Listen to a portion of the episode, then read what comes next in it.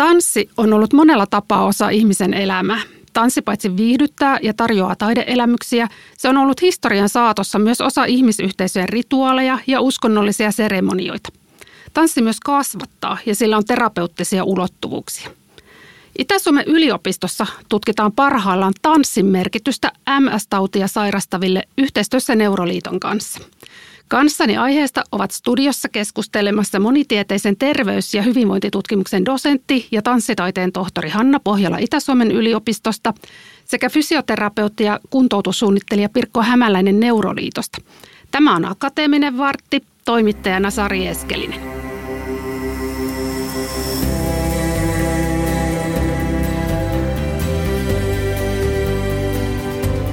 Hanna ja Pirkko, tervetuloa Akateemisen vartin vieraiksi. Kiitos paljon. Kiitos. Aloitetaan sinusta, Hanna. Olet paitsi tutkija myös tanssipedagogi. Miksi tanssi on mielestäsi ihmiselle niin tärkeä itseilmaisun väline? No niin kuin jo totesitkin tuossa alussa, niin ihminen ikään kuin ankkuroituu elämään kerronnallisuuden kautta. Kerrotaan erilaisia tarinoita ja, ja toki myös tanssien. Ja tanssiminen on ikivanha tapa hahmottaa omaa paikkaa maailmassa ja yhteiskunnassa. Ja erityisesti eri taiteen muodot niin, niin osoittaa paikkansa siinä kerronnallisuudessa sitä kautta, että ne mahdollistaa luovuuden ja tunteiden ilmaisun, joiden avulla sitten pystyy ikään kuin kurottautumaan kohti sitä, mikä kellekin on aidosti merkityksellistä.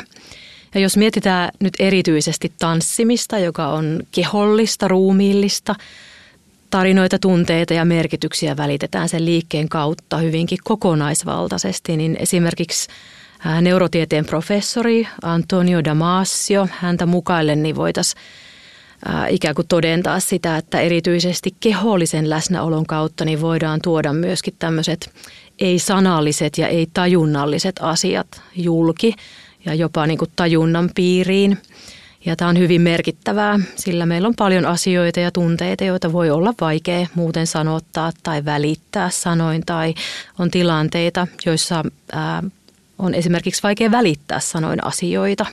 Ja toki on myös asioita, joille ei ole sanoja. Hmm. No syksyllä toteutettiin Siilijärvellä kurssin, joka on osa tutkimushanketta sit tarinallinen tanssi elämän murroksissa, jonka koneensäätiö on rahoittanut. Niin mitä tässä hankkeessa tarkkaan ottaen tutkitaan? No tässä hankkeessa tarkastellaan nyt erityisesti tanssia ja tanssin merkitystä erilaisissa elämäntilanteissa ja, ja erityisesti niin kuin narratiivisena kerronnallisuuten niin kuin muotona. Ja yksi osa tätä hanketta on sairausnarratiivit, esimerkiksi neurologisissa sairauksissa, kuten Parkinsonin tauti ja MS-tauti – niin, loppusyksystä tosiaan järjestitte Siilijärvellä yhteistyössä Neuroliiton kanssa tanssista voimaa kurssin ja siihen osallistui MS-tautia sairastavia. Tämän kurssin kuvauksessa sanotaan, että tanssi- ja työskentelykurssilla herättelee mielikuvituksesta, on elämyksellistä ja vahvistaa tässä hetkessä olemisen kokemusta ja auttaa tutustumaan omaan itseen uudella tavalla. Hanna, kerrotko hieman siitä, mitä teitte kurssi aikana? No tämä kurssi oli kaksiosainen ja sitten näitä kahta osiota yhdisti kotitehtävä, eli semmoinen parin kuukauden ää, tota, kokonaisuus. Ja yhdessä siellä kurssilla, kurssipaikalla, niin tehtiin erilaisia kehontuntemusharjoitteita ja erityisesti harjoiteltiin taidetanssin keskeisiä elementtejä, kuten esimerkiksi hengitystä ja liiketasoja ja liikedynamiikkaa, eli tämmöisiä erilaisia liikkumisen laatuja. Ja käytettiin liikeimprovisaatiota ja sitten tämmöisiä lyhyitä liikekompositioita. Ja me valmistettiin myös yhdessä ja yksin tanssiteoksia. Eli yhdessä tehtiin tämmöinen avatarpohjainen teos, joka on siis tämmöinen yhteinen tanssiimprovisaatioteos – ja sitten sen ohella jokainen osallistuja valmisti näiden kurssien osajaksojen välissä myös oman soolotanssiteoksen. Tuo digitaalinen tanssiteos, se julkaistaan tammikuussa 2023 ja teitte vastaavan avatar-pohjaisen tanssiteoksen myös masentuneiden nuorten aikuisten kanssa toteutetussa osahankkeessa viime keväänä. Mikä merkitys näillä tanssiteoksilla on ollut osallistujille? No molemmissa näissä osatutkimuksissa niin oli hyvin samankaltaisia kokemuksia osallistujilla. Ää, toki taustalla voi olla se, että molempien teosten lähtökohta oli samankaltainen, eli liikkeellinen tarina toivotusta tulevaisuudesta ja, ja liikeharjoitteet, jotka ikään kuin valmisteli ää, niin kuin sekä, sekä omia että yhteisiä tarinoita.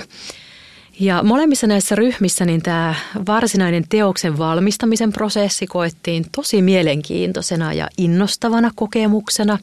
Ja saatiin tosi paljon myönteistä palautetta erityisesti siitä, että silloin kun kuvattiin, niin osallistujilla oli mahdollista nähdä itsensä reaaliajassa, että välittömästi tämän kuvatun tanssiosuuden jälkeen – ja monelle oli hyvin merkityksellistä nähdä se oma tanssi sellaisessa muodossa, jossa välittyy vaan se liike. Ikään kuin anonyyminä, joko tikkuukkona tai avatarpohjaisena hahmona. Eli tällöin se huomio siinä katseessa kiinnittyi siihen, että miltä se liike näyttää ja mitä se välittää ja mitä tulkitaan, eikä niinkään siihen, että millainen keho on – ja, ja monelle tämä näyttäytyy liikkeen kauneutena ja toimintakykyisyytenä molemmissa ryhmissä.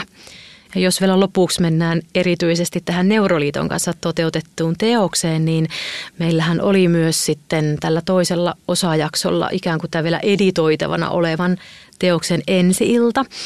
Ja osallistujat koki sen ikään kuin kokonaiseksi tanssiteokseksi, jossa näkyy se oma matkanteko – siellä kurssilla, että yhteinen matkanteko, mutta myöskin metaforisesti se suhde siihen omaan sairauteen, elämäntilanteeseen sairastamisen prosessiin. Ja muita tämmöisiä teemoja oli yhteisöllisyys ja luottamus ja usko hyvään tulevaisuuteen. Hmm. Pirkko Hämäläinen, sinä työskentelet siis kuntoutussuunnittelijana Neuroliitossa ja olit mukana toteuttamassa Siilijärven kurssia. Mikä on sinun oma suhteesi tanssiin? Tervehdys vaan kuulijoille myös. No, oma suhteeni tanssi on hyvin monisäikeinen. Mm, viihdyn itse tanssilattiolla myös, mutta tanssi on mulle myös vahva itseilmaisun kieli ja nautin tanssitaiteesta myös katsojana.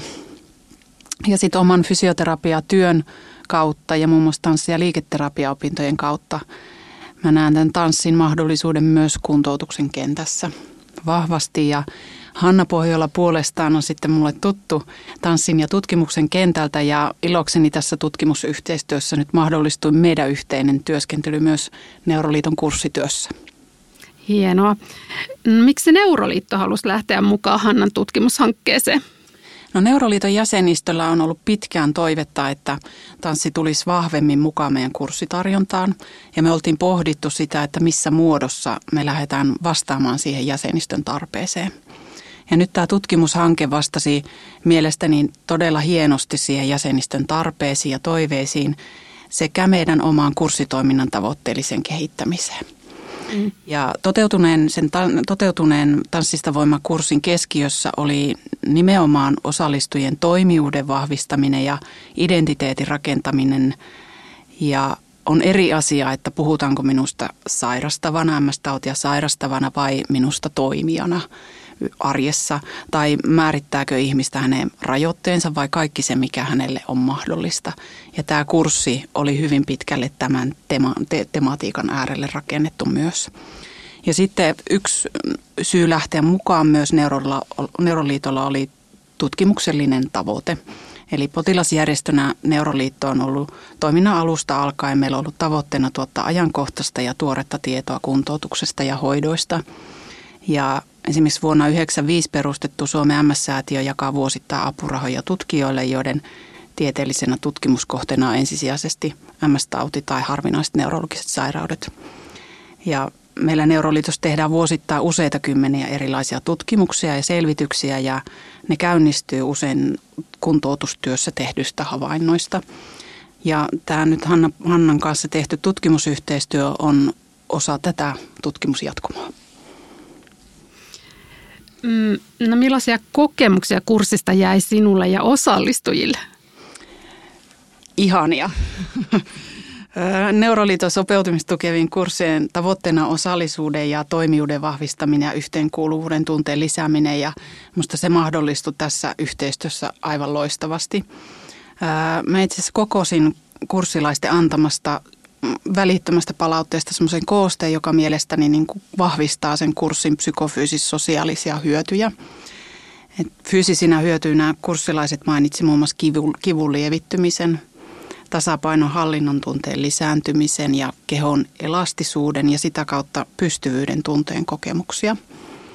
Ja osallistujat myös koki, että oma, kun oma kognition sumusaa ja ajatus ei kulje, niin taidemenetelmät, taide ja tässä nimenomaan tanssi voi avata ihan uuden kanavan ilmasta itseään. Ja tämä on minusta merkityksellistä siinäkin mielessä, että tällä tavoin ajateltuna niin ihmisen kognitiivinen pystyvyys ei määritä ihmisen arvoa tai ihmisyyttä. Hmm. Ja sitten taas psyykkisinä kokemuksina nousi esiin itseluottamuksen kohentuminen, toiveikkuus ja ilon kokemukset.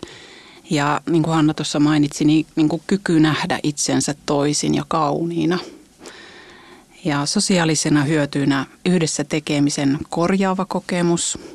Ja ryhmä koki, että tanssi mahdollisti semmoisen itseilmaisun tasolla, jolla ei välttämättä ole olemassa sanoja. Et liikkeen kautta avautu kurssilaisille uusi semmoinen yhteinen kommunikoinnin tapa, vähän niin kuin uusi ilmaisukieli. Mm. Miten näitä kurssista saatuja kokemuksia sitten jatkossa hyödynnetään Neuroliiton toiminnassa? Neuroliitto julkaisee valtakunnallisessa availehdessään asiantuntevaa ja kansainvälistä tietoa muun muassa tutkimuksista, lääkehoidosta ja kuntoutuksesta ja me julkaisemme availehdessä tietoa myös tämän tutkimusyhteistyön toteutuksesta ja tuloksista. Ja Tanssista voimaa kurssi sai osallistujista, osallistujista valtavaa hyvää palautetta ja nyt nämä kurssista saadut kokemukset ja palaute vahvistaa meille sen, että tanssi jatkuu. Eli pyrkimyksenä, pyrkimyksenä on järjestää MS-tautia ja harvinaista neurologista sairautta sairastaville tanssista voimaa sopeutumista tukeva kurssi myös ensi vuonna. Kuulostaa hienolta. Kiitos haastattelusta Hanna Pohjola ja Pirkko Hämäläinen ja kiitos myös kuuntelijoillemme. Toimittajana tässä akateemisessa vartissa oli Sari Eskelinen ja lisää Itä-Suomen yliopiston ajankohtaisia uutisia puolestaan löydät verkkosivuilta osoitteesta www.uef.fi kautta ajankohtaista.